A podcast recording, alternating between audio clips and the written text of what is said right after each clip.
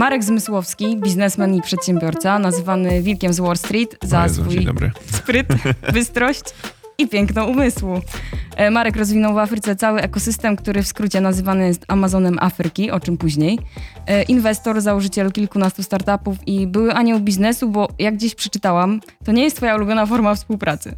Nie, nie, to było kiedyś moje hobby, tracenie pieniędzy na, na inwestowanie jako anioł biznesu. Dlaczego tracenie? No, bardzo ciężko jest na tym zarobić pieniądze, jako inwestowanie na najwcześniejszym etapie e, rozwoju, e, rozwoju firmy, kiedy de facto jeszcze inwestujesz e, w czyjś pomysł, w PowerPointa. Mhm. I, i, i to, to się robi głównie dla z pasji.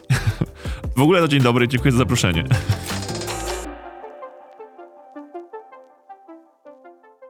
No to może zacznijmy od tego, jakim językiem posługujesz się w Afryce. Angielskim. Um, w zasadzie w całej Afryce, no poza Mozambikiem i Angolą, gdzie mówi się po portugalsku, poza, mm, poza językami lokalnymi, to w każdym innym kraju afrykańskim językiem, jednym z języków urzędowych będzie albo angielski, albo francuski. Mhm. E, A- no Ja mówię po angielsku, po francusku nie, dlatego zawsze skupiam się na krajach, gdzie mogę się dogadać po angielsku. A czy to nie jest tak, że na przykład y, jeżeli mówiłbyś dodatkowo po francusku i portugalsku, to byłoby znacznie łatwiej w załatwianiu różnych spraw? Nie, bo ja w tych krajach, gdzie urzędowym jest francuski albo portugalski, to ja nie mam prawa do działalności. Ja się skupiłem na, na tych y, 30 krajach, gdzie, gdzie urzędowym jest angielski.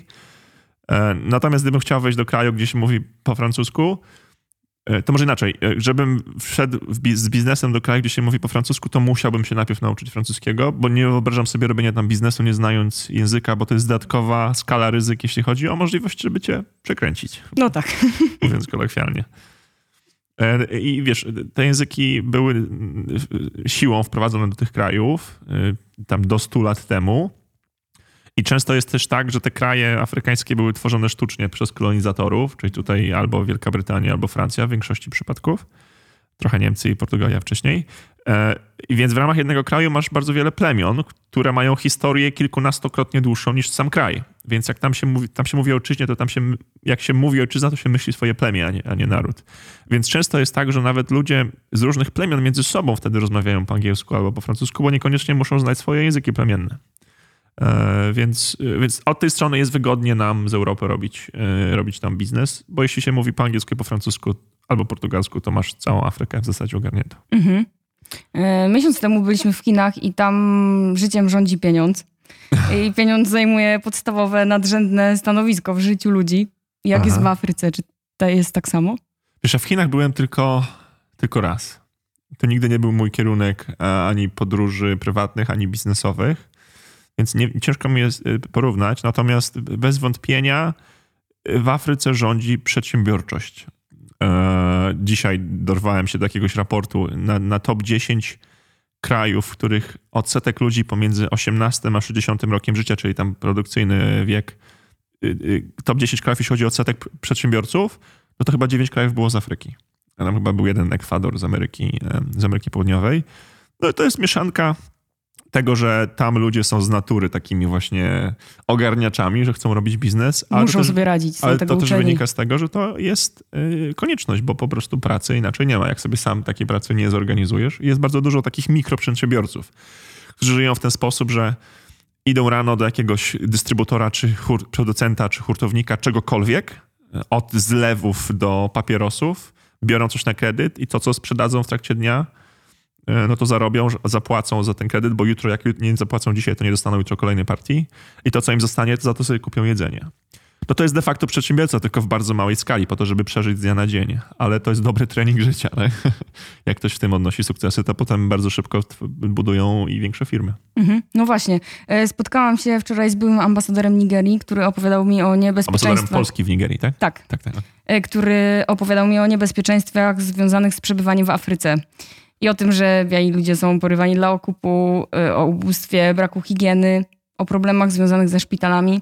I przed tym spotkaniem miałam taką wizję Afryki, taką, która w końcu wyjdzie z tego wizerunku ubogiej, a mm, rysuje się tam technologiczna, świetlana przyszłość. I to chyba nie do końca tak jednak jest. No, wiesz co, Jak jest wrzuciłaś punkt te... widzenia? Mamy trzy godziny, bo muszę, musiałbym teraz rozłożyć na czynniki pierwsze to wszystko, o czym powiedziałaś. No, bez wątpienia Afryka jest kontynentem kontrastów. My w Europie, szczególnie w Polsce, kiedy przez wiele lat yy, też komunizmu, no, taksówkarz mniej więcej miał taką, taką samą, tyle samo pieniędzy do dyspozycji, co dyrektor szkoły, czy nauczyciel, czy inne mhm. zawody. My jesteśmy przyzwyczajeni do takiej równości społecznej. Kapitalizm, wiadomo, te różnice potęguje, natomiast w Afryce może nie kapitalizm, ale klasowość, y, klasa z braku lepszego słowa szlachecka versus klasa z braku lepszego słowa niewolnicza, tam to funkcjonuje od kilku tysięcy lat. Więc yy, yy, różnice w zasobności społeczeństwa są po prostu niesamowite i ciężkie, ciężkie do ogarnięcia. I o tym, że w Afryce jest ciężko, że dzieci głodują, że nie ma prądu, wody w wioskach i tak dalej, to my dobrze wiemy, bo bardzo mocno atakują nas y, w tym, z tym media, które są częściowo też y, jakby sponsorowane, czy we, robią to we współpracy z dużymi organizacjami charytatywnymi, które niejako muszą szerzyć cały czas negatywny wizerunek Afryki, żeby zbierać pieniądze, granty, dotacje na swoją działalność. Natomiast z drugiej strony mamy też takie miasta jak Kair, jak e, Lagos w Nigerii, jak Johannesburg w RPA czy Nairobi e, e, w Kenii, gdzie, czy, czy Addis Abeba w Etiopii, gdzie te miasta coraz bardziej przypominają niesamowite aglomeracje, po kilkadziesiąt milionów ludzi, gdzie dzięki inwestycjom chińskim, tu też można rozmawiać, mhm. jak to wpływa na geopolitykę, ale dzięki inwestycjom chińskim de facto na twoich oczach budują się budynki, autostrady, metra, e, na, naziemne pociągi, linie kolejowe, absolutnie wszystko. I to się dzieje w takiej prędkości, jak my, my często się jaramy w Polsce tym, jak wyglądał Dubaj 30 lat temu, a jak mhm. wygląda teraz.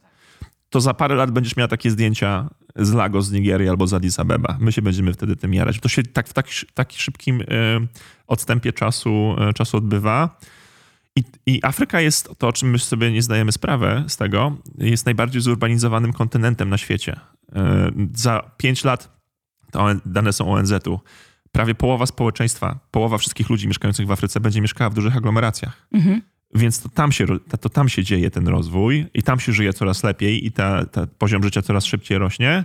No wiadomo, że wioski, gdzie nie ma prądu, to tam nadal to jeszcze tego prądu nie będzie, bo tam po prostu nie ma jeszcze ludzi, bo jak masz w takiej y, Zambii pięć osób na kilometr kwadratowy, no to... No to nie jest tak, że ludzie żyją w 40-osobowych osadach i nie mają wody, elektryczności i nie wiedzą w ogóle, co to jest pieniądz? Y, no to, to, to, oczywiście takie, że takie skrajne sytuacje też się zdarzają i tam y, technologia za szybko nie dojdzie, no bo to po prostu za bardzo się nie spina budżetowo, czy też dla rządu, czy nawet dla korporacji, żeby tam doprowadzić teraz ulicę, czy podciągnąć y, dostęp telefonii komórkowej. No bo ten kontent jest tak ogromny, lecisz z zachodu na wschód 7 godzin. Jak patrzymy na globus, to on nie, nie oddaje prawdziwej wielkości, wielkości Afryki, więc rozwój odbywa się w ramach aglomeracji, bo inaczej kontynent jest zbyt duży. Mhm. Więc, więc narrację możesz sobie budować jakiekolwiek chcesz, w zależności od tego, jaką ty masz agendę, prawda? Ja jako przedsiębiorca, widząc jak dużo negatywnego wizerunku jest cały czas pchana przez media do Europy, skupiam się bardziej na tym pozytywnym wizerunku, żeby złapać balans. No i też w biznesie jest trochę tak, że to jest samo spełniająca się przepowiednia. Jeśli ja ci będę pokazywał głównie dobre rzeczy a propos tego rynku, to będę w stanie ściągnąć inwestorów i tak dalej, inwestorzy przywiozą pieniądze, pieniądze przywiozą inwestycje, a inwestycje sprawią, że rzeczywiście będzie dobrze. Więc to, to, to, się w ten sposób dzieje. Czyli to nie jest tak, że jadąc do Lagos yy, po drodze do jakiegoś biznesmena ktoś może cię porwać.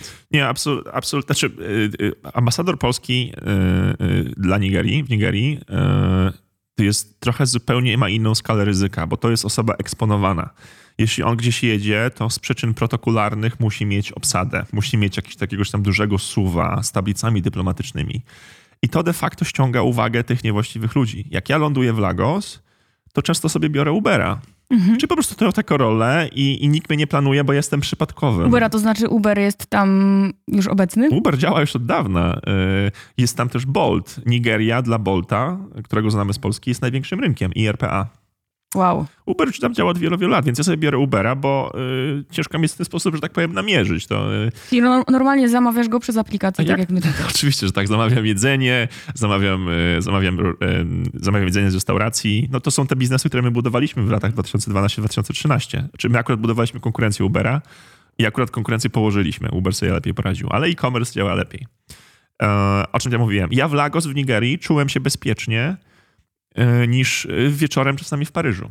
Mhm. A to wynika z tego, i przez pięć, o tym jeszcze dodam, że przez pięć lat życia w Nigerii, bo tyle tam mieszkałem łącznie, Najgorsze, co mi się przytrafiło, to kiedyś byłem trochę za bardzo y, chory i ktoś mi zdjął zegarek w klubie. Nie A. zauważyłem tego. To, to jest wszystko, co mi się wydarzyło.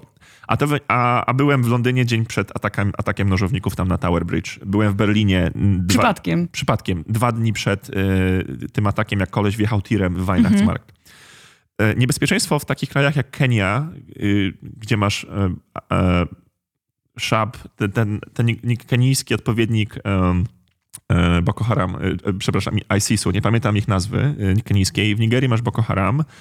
Tam nie- niebezpieczeństwa wynikające z terroryzmu są zupełnie inne, bo tam walka z terroryzmem przypomina bardziej front wojenny. Tam są pewne części kraju, gdzie się po prostu nie jeździ, bo tam wo- wojsko toczy regularną walkę. W mieście ty po prostu wiesz, że są pewne dzielnice, do których się nie jeździ w odpowiednich godzinach. Bo jak tam będziesz za długo, to to jest kwestia żeby coś ci się wydarzyło.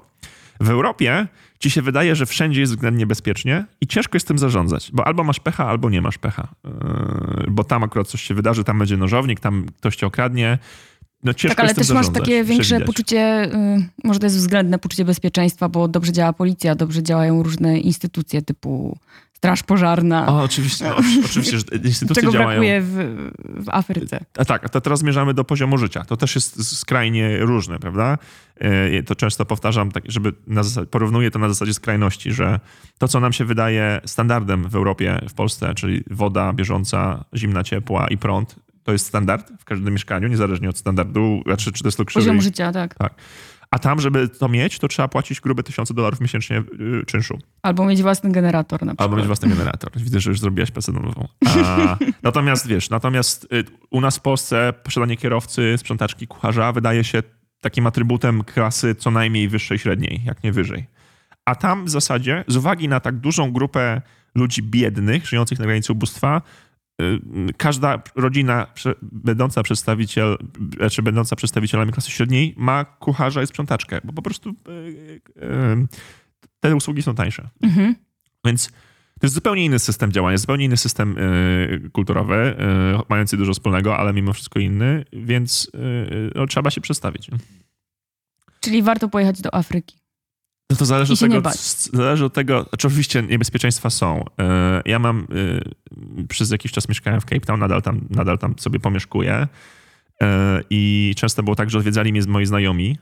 Też wynająłem przez jakiś czas mieszkanie na Air- Airbnb, które miałem wolne. I powiem ci, że co drugi turysta y, był okradziony y, w Mhm. Cape Town, a to, a w RPA. A to wynikało z tego, że miasto wygląda bardzo ładnie.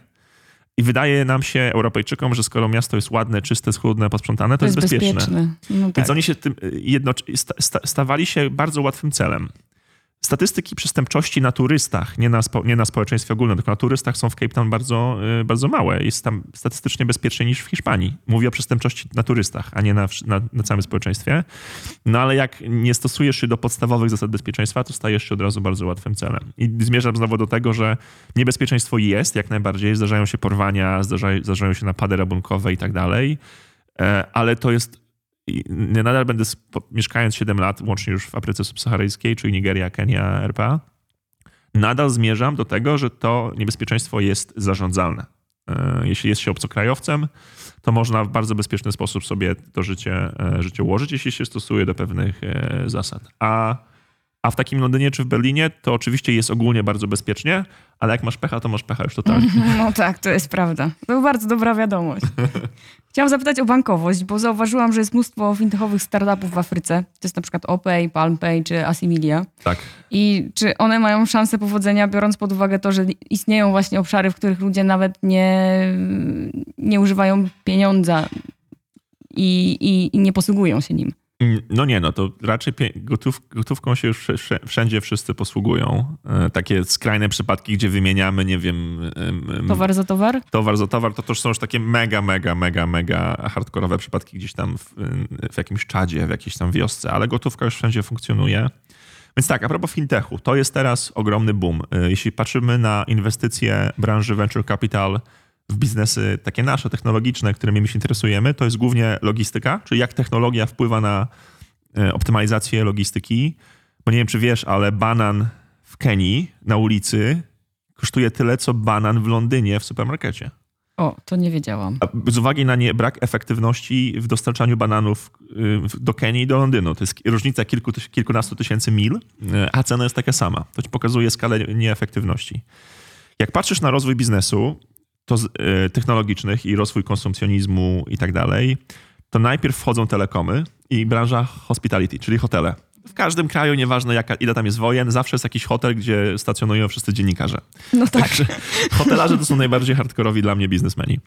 Potem masz branżę telefonii komórkowej, stawiają słupy, no i trzeba zabezpieczyć telekomunikację. Potem wchodzi bankowość, przynajmniej taka podstawowa. Jak są bankomaty, jest jakaś gotówka, przynajmniej w dużych miastach, yy, to na podstawie tego można potem dobudowywać inne biznesy. Mhm. E, natomiast problem taki jest w Afryce, że przez to, że ludzie byli tak bardzo rozwaleni po różnych y, y, wioskach, y, koszty infrastruktury są bardzo, bardzo duże. Niedużo osób ma jeszcze karty debetowe. Bankomatów aż tak dużo nie ma, ale każdy ma komórkę, albo nawet dwie, bo komórki są niesamowicie tanie. Możesz mieć komórkę o właściwościach iPhone'a 7 za 10-20 dolarów, mhm. które są produkowane albo składane w Etiopii przez firmy chińskie, które robią miliony telefo telefonów miesięcznie. Słyszałam, że jest pierwsza produkcja e, telefonów komórkowych w Afryce. No nie, no pierwsza I... to była parę lat temu w Etiopii. Tam już jest teraz kilkadziesiąt Marafon firm. Marafon się nazywa telefon. E, nie, to nie jest pierwsza. Znaczy, to jest okay. typowy, to jest prawdziwy telefon, nazwijmy go produkowany w Afryce, tak? Mm -hmm. Przez takiego gościa z, z Ugandy. Yy, Przepraszam, że ci przerwałam. tak, tak, jak tak. zawsze. Yy, natomiast pierwsza, pierwsza firma to była, to była składanie telefonów przez taką firmę Tekno w Etiopii i tam teraz się takie zagłębie telefonów zrobiło. Natomiast dlaczego zmierzam do rozwoju fintechów? Bo wszyscy w Afryce mają yy, telefon. Czy to taki podstawowy feature phone, takie, takie nasze stare Nokie, mhm. czy już smartfony, których cena spadła drastycznie, to łatwiej jest budować bankowość już opartą na, na telefonach niż na kartach, yy, kartach bankowych. E, no, tak na przykład w Polsce dokonaliśmy też zabiegu skoku, bo ominęliśmy załóżmy książeczki czekowe, mhm. tylko przeszliśmy od razu do przelewów elektronicznych. Tam z kolei już omijają karty i od razu idą do, do bankowości e, robionej przez telefon. A skoro e, banki nie były aż tak rozwinięte w Afryce, jak są rozwinięte w Europie, to tak naprawdę przewagę do budowy bankowości mobilnej mają e, nie banki, ale firmy produkujące telefony. Dlatego PalmPay, właścicielem PalmPaya, którego, o którym wspomniałaś, jest y, właściciel telefonów Tekno. Więc jak okay. kupujesz telefon Tekno, to masz od razu aplikację mobilną i mobilny portfel. Y, druga firma, o której wspomniałaś, OPay, to też jest konkurent właściciel... PalmPaya. No tak, właściwie konkurent PalmPaya. To jest firma, która została na, zbudowana na, na szkielecie firmy, na, na szkielecie Opery, czyli takiej kiedyś bardzo sławnej przeglądarki dla starej, starej generacji telefonów tak, tych tak zwanych feature phone, które nadal w Afryce są jeszcze większością, więc oni wykorzystali ich skalę. Czyli e... Opera jest bardziej popularna od Chroma? Mm, tak, z uwagi na to, że więcej jest telefonów, na których może działać Opera, a, tam nie, a nie będzie działał jeszcze Chrome. Mhm. E, więc teraz w Afryce, e, poza tym, że dokonuje się rewolucja na innych e, jakby sektorach, to w branży technologicznej teraz przede wszystkim rośnie bankowość, bo musisz mieć rozwinięty problem bankowości, czyli przesyłania pieniędzy między ludźmi, czy między klientem a handlarzem, żeby budować biznes. W Europie czy w Stanach to było budowane przez banki. To jest tutaj budowane już nie przez stare instytucje bankowe, które trochę przespały ten moment, ale właśnie przez inne firmy technologiczne. I to się teraz dzieje. I jak patrzysz na to, ile pieniędzy jest pompowane właśnie w, w biznesy fintechowe, które umożliwiają płatności za dobra czy przelewy między ludźmi, E, to, no to, to, jest, to się teraz dzieje bardzo dużo, dużo inwestycji. PalmPay właśnie zebrał 120 milionów dolarów, a OPay 40 milionów dolarów. A to jest takie, to jest takie nic, bo ich głównymi inwestorami są Chińczycy, którzy dla nich to są takie pieniądze, Czyli tak tam, Chińczycy wszędzie się tam... Jak najbardziej. Chińczycy, firmy chińskie mają inwestorzy chiński, chińscy są o wiele najlepiej przygotowani dla mnie, żeby rozwijać biznes afrykański, afrykański bo taka Nigeria to są Chiny 30 lat temu. Podobne mhm. problemy inwestorzy, czy nie tyle inwestorzy, przedsiębiorcy z Afryki, znowu nie chcę generalizować, pamiętajmy, że Afryka to 54 kraje i często plemiona między sobą są bardziej różne kulturowo niż kraje między sobą europejskie. No ale jakoś musimy to generalizować. E, to i, i przedsiębiorcy afrykańscy jak najbardziej mają jaja, żeby robić biznes w twardych warunkach, tylko brak, albo jajniki, przepraszam, ale tylko brakuje im e, dostępu do technologii, do tego know-how, do patentów e, i kasy. Przedsiębiorcy europejscy mają kasę i mają patenty, mają technologię, czasami brakuje im jaj. A przedsiębiorcy z Chin mają wszystko. E, I, i dlatego no, całkiem, dobrze sobie, całkiem dobrze sobie radzą. Czyli to jest tyle, jeśli chodzi o branżę fintechową. No i też mamy Jumie Pay, czyli to jest opera- Tak. mobilne płatności w ramach tej grupy, którą ja kiedyś miałem okazję współtworzyć przez parę lat. A, a drugi obszar bardzo dużej rewolucji to jest, są wszystkie biznesy, które mają za zadanie optymalizować koszty logistyki, które są po prostu horrendalne. I tu Mhm. ci podałem przykład kosztu banana. Bananów. Tak. No właśnie, czytałam gdzieś, że biznes w Afryce robi się inaczej niż w krajach rozwiniętych i że polega on na tym, że w Stanach czy w Europie ludzie są przyzwyczajeni do osobnych brandów, a w Afryce buduje się jedną silną markę, która skupia Widzę, że wiele cytujesz produktów. jakiegoś mądrego gościa, tak? Pewnie tak. Tutaj. E, No i właśnie, i tym sposobem zbudowa- zbudowałeś do, dokładnie to, co jest spełnieniem tej definicji, czyli odpowiednik bookingu. I mamy też tam odpowiednik Allegro, Amazona, serwisu Tak. motoryzacyjnego, Tak. ogłoszeniowego y, i jeszcze można by pewnie Tak. wymieniać tak długo. I chciałam zapytać głównie o to, czy sukces tkwi w twoim samozaparciu, czy odpowiednim zapleczu wiedzy, albo kontaktów, albo może idealnej, idealnie skrojonej komunikacji z obcokrajowcami, którą niełatwo jest zbudować na pewno. Dobra, to mam, mam, odpowiem z trzech, z trzech punktów widzenia. E, Po pierwsze, jak ja byłem zatrudniony przez taką dużą grupę internetową nazywającą się Rocket Internet. Ona w Polsce była właścicielem City Deala, Groupona, teraz Zalando cały czas. Oni zebrali bardzo dużo pieniędzy i właśnie zauważyli, że w Afryce dokonuje się taki ogromny rozwój biznesowy. Nie ma tam jeszcze takich gigantów jak e, Amazon czy Alibaba, więc oni sobie po, otworzą te, te firmy lokalne. Więc mieliśmy taki plan, żeby otworzyć afrykańskiego Amazona, afrykańskiego, afrykańskie Allegro czy tam eBaya, afrykańskiego Ubera, afrykańskiego Booking.com, afrykański OLX i afrykańską tam, afrykańskie pyszne.pl. Czyli zaimplementować wszystkie pomysły, które już powstały, tylko że w rynek afrykański. Tak, bo i wracam do tego, co mówiłem wcześniej. Jeśli masz rozwinięte telekomy, czyli, koszt, czyli ludzie mają dostęp do internetu, mają telefony, mogą kupować przez internet albo mają laptopy, w, w miarę jako tako działają płatności online, to teraz można budować biznesy w internecie. I jak patrzysz na to, jakie są największe biznesy internetowe, to to są te, właśnie o których ja powiedziałem. No poza Facebookiem, czyli takie typowo social mediowe, które tak naprawdę dominują cały świat. Te biznesy, o których ja powiedziałem, to zawsze tworzą się bardzo silni gracze lokalni. Więc jest szansa, żeby zbudować silnego gracza lokalnego yy, w tym, w tym kraju. To Rocket mnie tam wysłał jako de facto pierwszego zarządzającego tym, tym akurat wertykalem travelowym. I to był taki deal, że ja tam zostaję wysyłany, buduję firmę od zera, dostaję na to kapitał i jak mi to wyjdzie, to będę miał z tego udziały. E, No i, no i trochę, trochę wyszło.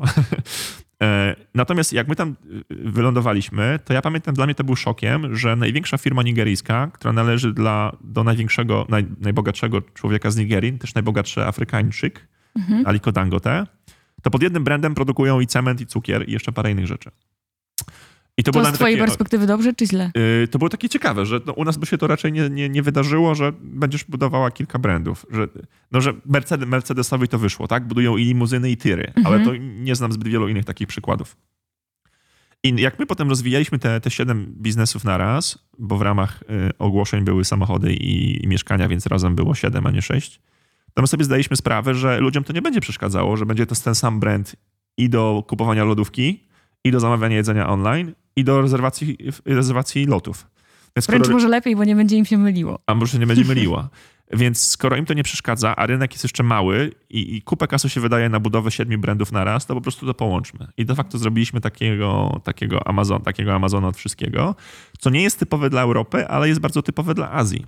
Trzeba bardziej szukać y, inspiracji dla Afryki w Azji. Bo w Azji już funkcjonują takie, takie super apki od wszystkiego. Masz Gojek w Indonezji, czy, czy Tencent, czy WeChat y, w Chinach, Tak, gdzie tak. się i gada, i zamawia, i Tak. kupuje, i przelewa pieniądze i tak dalej. Umawia do lekarza. Tak. tak. E, To, to jest tyle a propos koncepcji wielu brandów po- połączonych w jedno. I teraz tobie pytanie, ty zadałaś pytanie, czy- aha, Czy- czemu czy to- czemu czy- mi to wyszło? E, Tak, czy to jest twoje samo zaparcie, czy może to, że świetnie się dogadujesz z obcokrajowcami? e, wiesz co, przypad, przypadkiem, Kontakty, wiedza.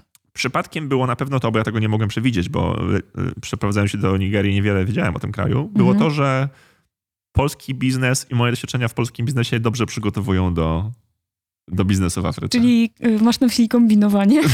Tak, po, Polacy mają to do siebie, tak? Że jak jest ciężko, to, to oni sobie poradzą. Oni, jak, nam jest łatwiej budować biznesy w chaosie niż ludziom z zachodu. Mhm. No, a skoro mów, nie, nie, o Nigerii mówi się, że to jest, mówi się, że to jest Rosja bez śniegu, a my zawsze jakoś tam z Rosją chyba się dogadywaliśmy.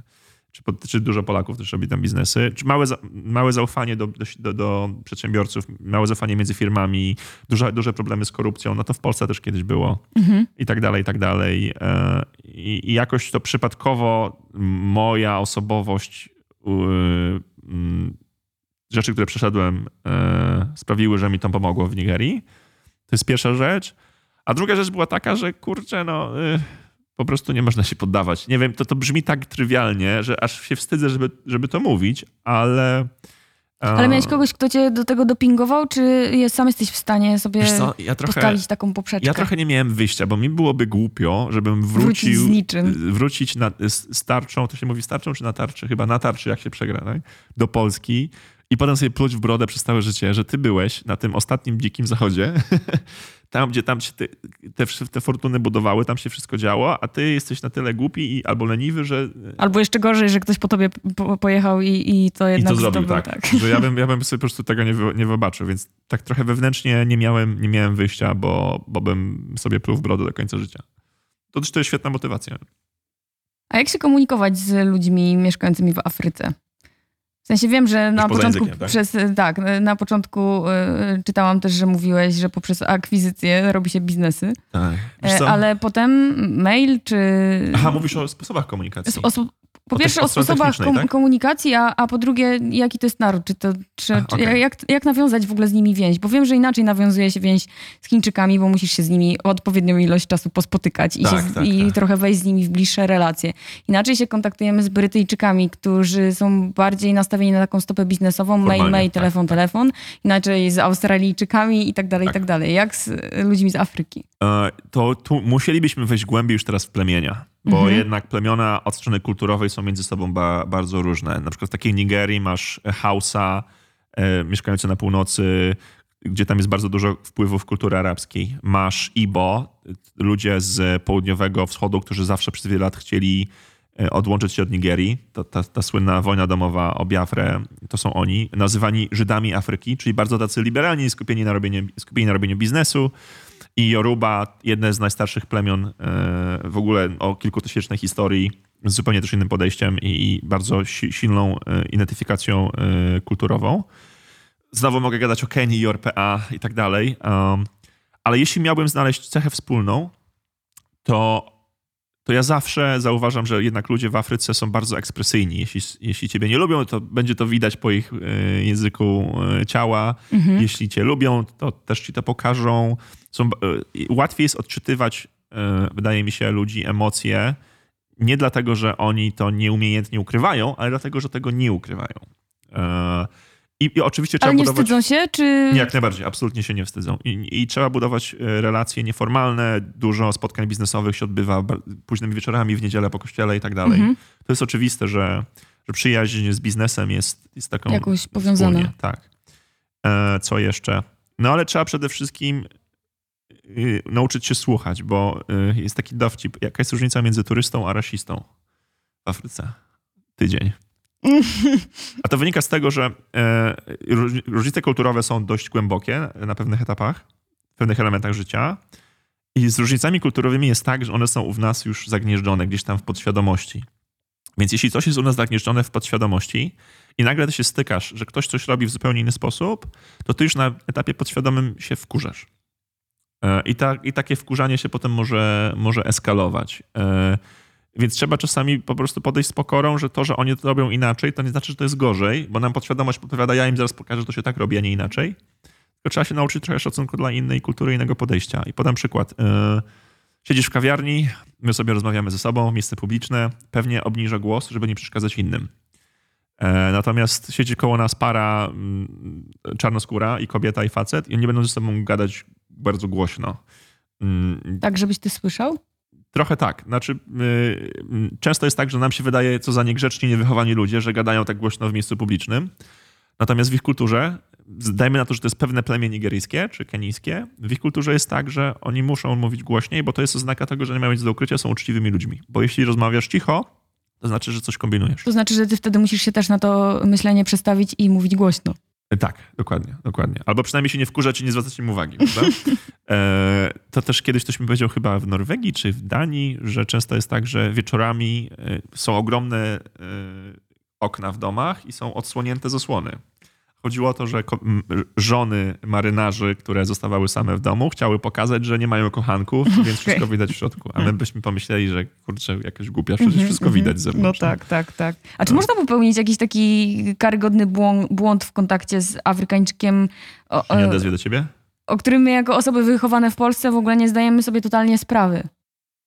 Wiem, że w, wiem, że w Azji jest dużo takich rzeczy. Ja się nie spotykałem, nie spotkałem z takim faux pas, żeby, żeby sobie popsuć totalnie relacje przez. Chyba, że jakiś głupi rasistowski dowcip. Mm-hmm. Ale to, e, no, no to, to, jest, to jest w miarę oczywiste, oczywiste żeby tak. takich tematów nie poruszać. E, natomiast nie wydaje nie, w Jakieś zachowanie? Nie. Nie, w tym kontekście te, te, kultury są o wiele bardziej wyrozumiałe, szczególnie w stosunku do obcokrajowców. Mm-hmm. Zacytuję twoje zdanie z jednego z wywiadów. Znowu cytujesz kogoś mądrego. Tak naprawdę wszystkie moje porażki w Afryce odnoszą się do złego doboru ludzi. No i to jest relacje interpersonalne, to jest ten temat, który mnie bardzo interesuje i chciałabym, żebyś może jakoś trochę bardziej rozwinął to zdanie. Tak, wydaje mi się, że to nawet nie chodzi o Afrykę, to ogólnie jest chyba taki problem, jak się pyta, jak rozmawia z przedsiębiorcami, że dlaczego to nie wyszło. Każdy że to nie problem, zależy od kraju. Jak odpowiednio długo drapiesz problem, to się zawsze dodrapiesz do jakichś problemów interpersonalnych. To jest kwestia tego, jak długo się drapie ten problem. E, w moim przypadku to był dobór partnerów biznesowych i, i jakby najbardziej skrajnym, yy, najbardziej skrajnym yy, rezultatem tego były moje problemy z nigeryjską policją, a potem z Interpolem, o których piszę w mojej książce. Goniąc czarne jednorożce, mm -hmm. jeśli mogę w końcu zapromować. Ja yy, po czteroletniej e, współpracy z, tym dużą, z tą dużą firmą internetową Rocket Internet, kiedy stworzyliśmy bardzo dużą grupę e-commerce'ową. Po, po tym połączeniu tam łącznie zatrudnialiśmy, e, zatrudniliśmy do tysiąca osób w 17 krajach. Mój sam departament online travel to było 400 osób. Duża firma weszliśmy na, weszła na giełdę w, e, w tym roku. To ja sobie zadecydowałem, że odchodzę od nich, zostaję w Afryce, bo się zakochałem w tym potencjale i tak dalej, ale otwieram teraz biznes od zera sam. No i ja jest, byłem świadom e, możliwości w, na, na, tym rynku, ale również ryzyk. E, I trochę się bałem robić biznes z lokalnymi Nigeryjczykami, z tymi takimi kutymi na cztery łapy biznesmenami, którzy niejedno przeżyli e, i nie, niejedno, nie, na niejednym się dorobili, nie zawsze w najlepszy sposób. I jak ja jestem to w stanie zweryfikować. I i znałem też wiele historii, że, że tam ktoś zbudował z kimś biznes, jakiś obcokrajowiec z lokalnym i potem nagle lokalny już powiedział, że już nie potrzebuje robić z nim biznesu. I się biznes skończył. Tak, więc ja sobie dobrałem y, do, jako wspólnika do partnera lokalnego Hindusa, który co prawda mieszkał już od, to była trzecia generacja w, w Nigerii, ale Hindus zaangażowany w biznes międzynarodowy, skończył Oxford. Mhm. Wykształcony. Oxford, wykształcony i tak dalej. A jako swojego dyrektora finansowego zatrudniłem y, Amerykanina z korzeniami etiopskimi. On kiedyś był Etiopczykiem, potem e, dostał obywatelstwo amerykańskie. Nie możesz mieć dwóch naraz, jak jesteś Etiopczykiem, więc został Amerykaninem. Więc tak sobie zabezpieczyłem, że niby mam lokalnych, ale, mam, ale biorę, ale robię sobie biznes z, z, z kimś innym. I koniec końców to oni mnie chcieli wykopać z firmy, a potem trochę mi z, z, zgotowali przygód z policją i z Interpolem. I chichotem losu jest to, że gdyby nie pomoc pewnych życzliwych Nigeryjczyków e, i, i de facto gdyby nie pozytywne... Nigeryjczyków z krwi i kości. Krwi i kości, takich prawdziwych. Gdyby nie to, że wygrałem sprawy w nigeryjskim sądzie federalnym, no to nie byłbym tutaj teraz i nie byłbym w stanie napisać tej książki o tym wszystkim. Mhm. To, jest, to jest ta ironia losu, że nie można e, e, wierzyć stereotypom e, i nie można dobierać sobie ludzi pod presją czasu. Mhm. No właśnie, tak jak wspominałeś, wydałeś książkę noszącą tytuł Goniąc czarne jednorożce. Tak.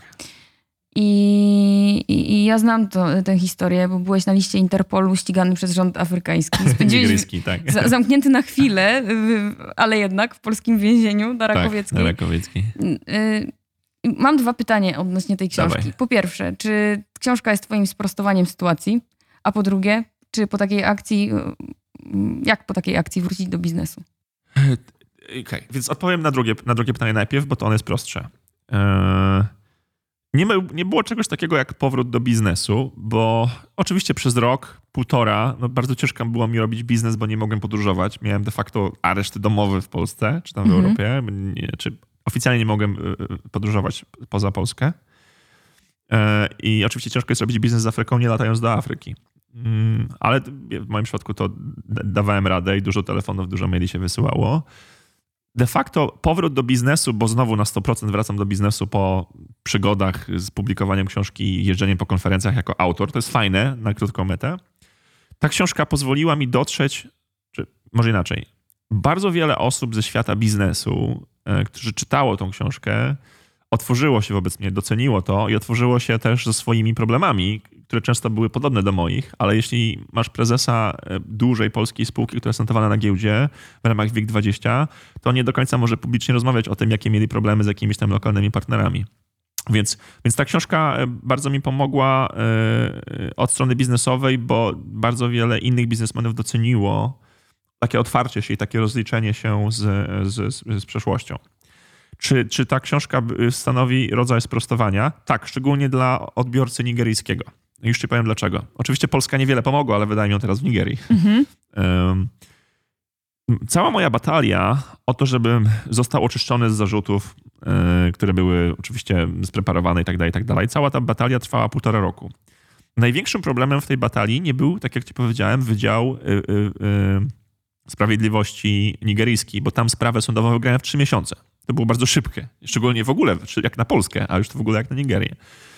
E, największym problemem dla mnie było zdjęcie mnie z Interpolu, bo Interpol to jest taka platforma, która łączy wszystkie policje naraz i jak jesteś poszukiwany w Nigerii, to, to się wrzuca ten nakaz aresztowania do Interpolu i wtedy wszyscy, wszystkie kraje już wiedzą. Krajach, I nie ma szans, żeby podróżować bez problemów. Mhm.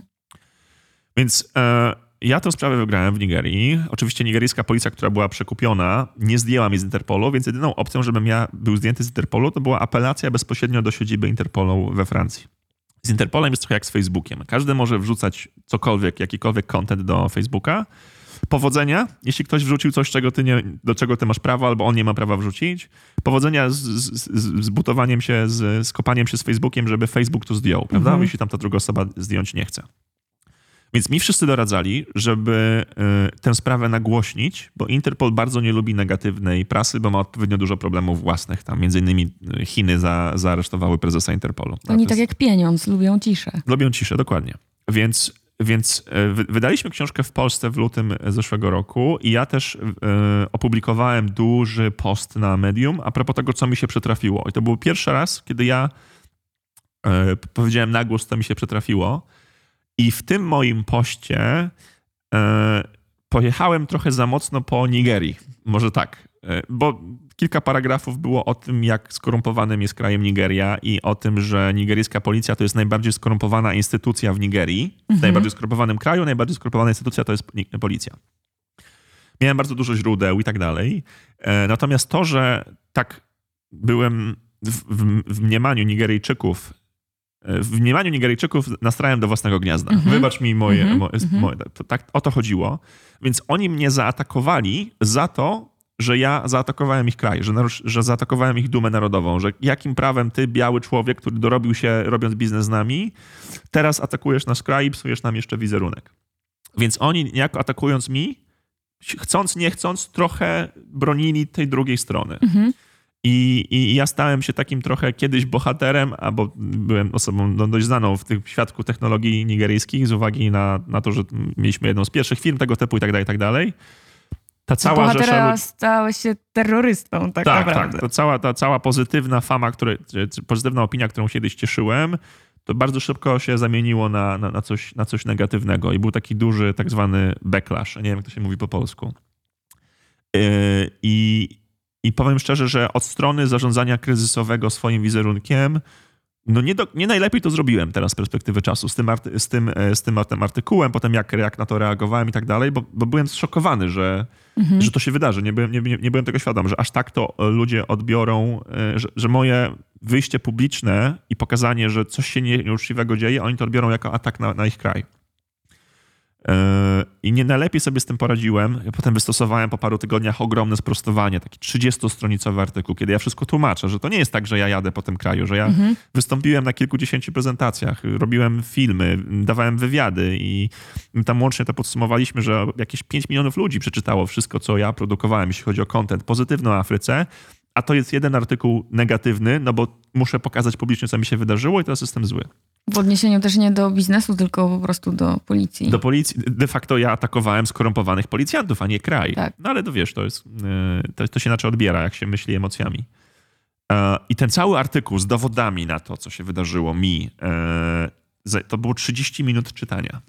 Więc ludzie, jak zobaczyli te, moje tak zwane dementi, mhm. że ja nie jestem zły, halo, zobaczcie, to są dowody yy, od strony legalnej, wszystko, co mogłem wygrać, wygrałem, to ja jestem tutaj ofiarą, to odpowiedź nie była, a to masz rację, sorry, tylko a to jest już nudne. Aha.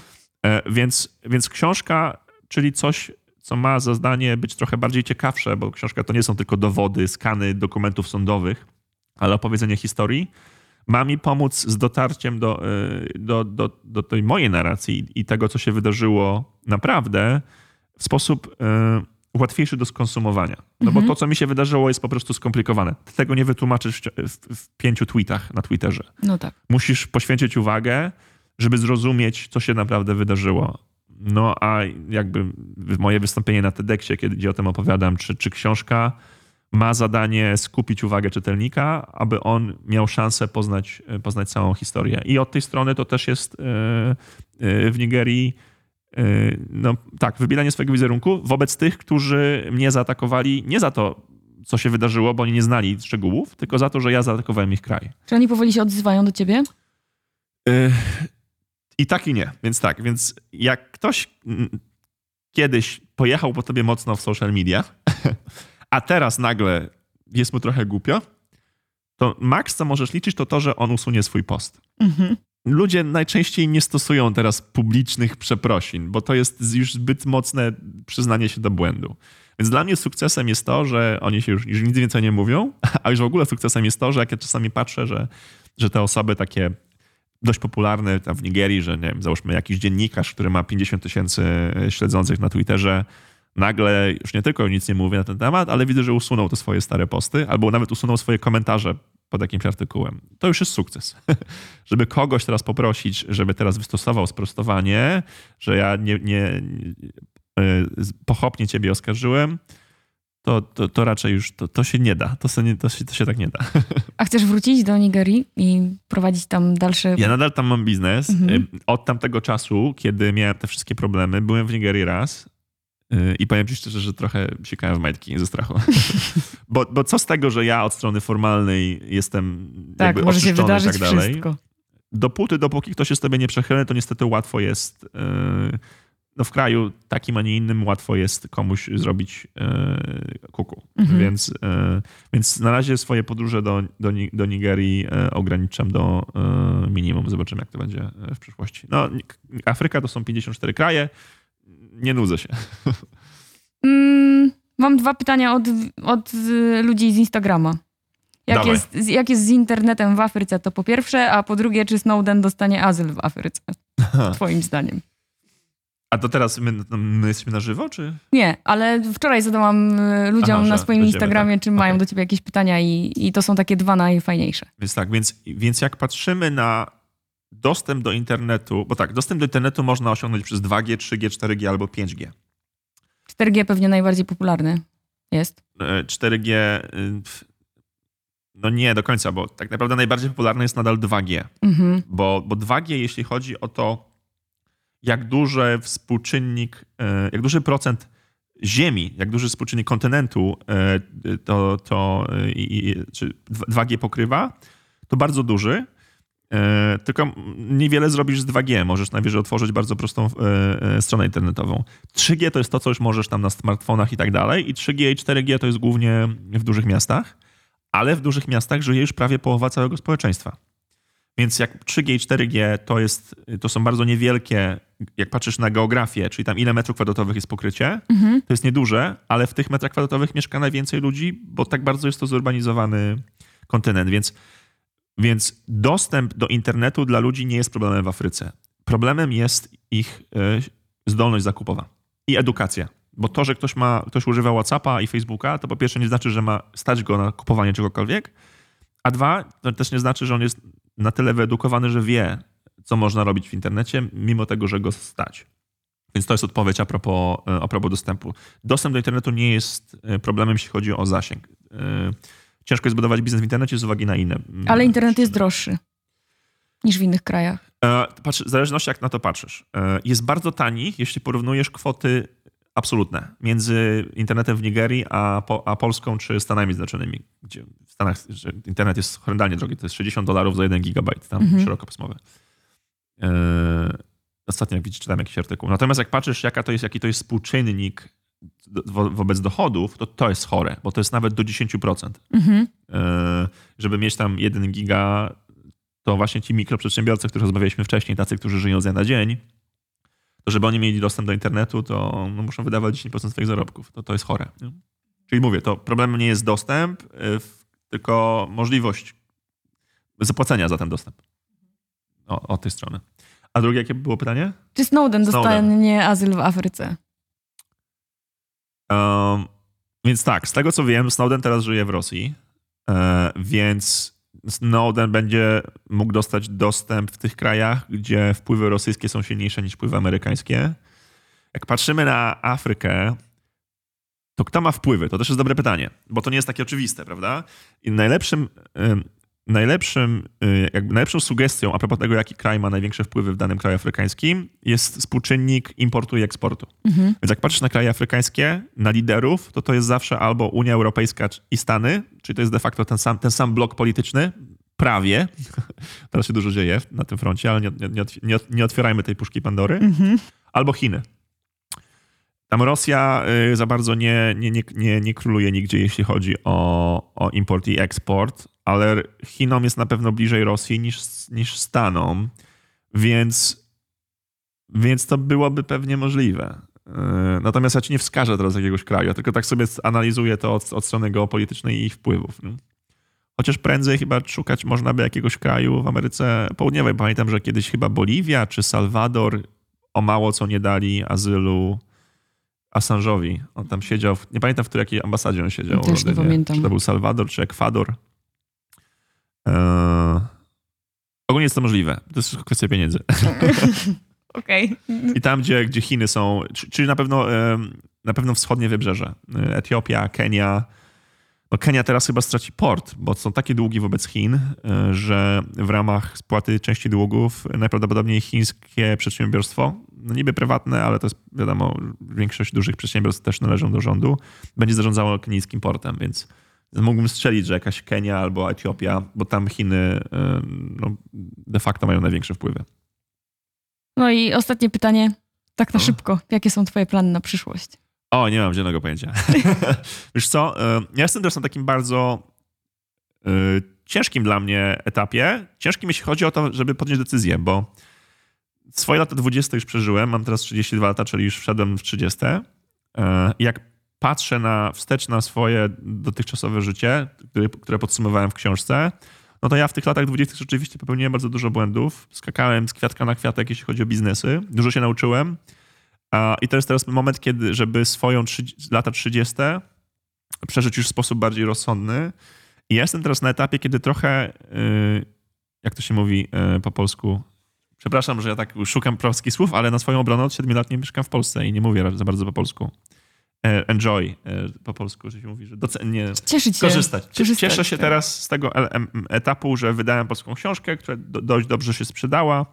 E, Teraz wydałem ją w Stanach, w Kenii, w Nigerii, w RPA, więc trochę korzystam z tego zainteresowania związanego z, z książką. Fajnie jest być autorem, no nie ukrywam. To był najbardziej bolesny projekt w moim życiu, ale teraz efekty są fajne. Natomiast zdaję sobie sprawę z tego, że i bo taką wewnętrzną obietnicę y, wobec siebie zrobiłem, że cokolwiek się teraz zaangażuję, to musi to być na 10 lat. Mhm. Bo zbyt często zmieniałem Czyli coś biznesy długofalowego. coś mega długofalowego i chcesz, żeby to było nie tylko, nie był to tylko biznes, żeby, żeby zrobić kasę, ale żeby to było takie trochę profit and purpose. Mhm. Żeby zarobić kasę, co najmniej nie psując, nie psując a może, może też trochę e, pomagając, więc Więc na razie sobie korzystam z tego, że mam zainteresowanie książką, dochód z książki idzie na fundację. Jak ktoś wejdzie na moją stronę, to tam wszystko jest opisane. I trochę się rozglądam i, i, i szukam tego, w co mam się znowu zaangażować, wiedząc, że to musi być na 10 lat i to jest kolejna taka obietnica między, ze sobą. To, to będzie Afryka, tylko pytanie jeszcze co? Tak jak wtedy w Nigerii mówiłem ci, że nie wracam, bo będzie głupio. Tak. tak teraz to kolejna wewnętrzna obietnica, która sprawi, że, yy, że zostanę przy tym jednym biznesie, bo, bo, bo lata 20 tak trochę, trochę skakałem. No więc tam jestem. Więc e, nie chcę podejmować tego pod presją czasu, yy, więc może to będzie w tym roku albo w przyszłym roku. E, Moja dziewczyna jest z Dominikany, ona też dużo podróżuje, więc też to, gdzie będę miał bazę, będzie zależało trochę od niej. A, a to, gdzie będę miał bazę, też będzie zależało od tego, jakie biznesy mogę się zaangażować. Bo jeśli chcesz otwierać biznes w Afryce, niezależnie od tego, czy to jest biznes technologiczny, to każdy biznes online'owy się de facto buduje offline. Mhm. Y, Od sukcesu biznesu online'owego zależy to, jak dobra jesteś, czy dobry w tych aspektach offline'owych, aspek- aspektach ludzkich czy logistycznych. Yy, Więc, więc trochę yy, jeszcze nie wiem. Dobra, już nie przedłużam. Życzę ci, żeby ci, żeby ci się to wszystko udało. Bardzo Naprawdę. dziękuję. Przyda mi się to szczęście. Dziękuję. Bo du- dużo go miałem, potrzebuję jeszcze więcej. Marek Zmysłowski, Patrycja Szefla. Dzięki. Bardzo Cześć. miło.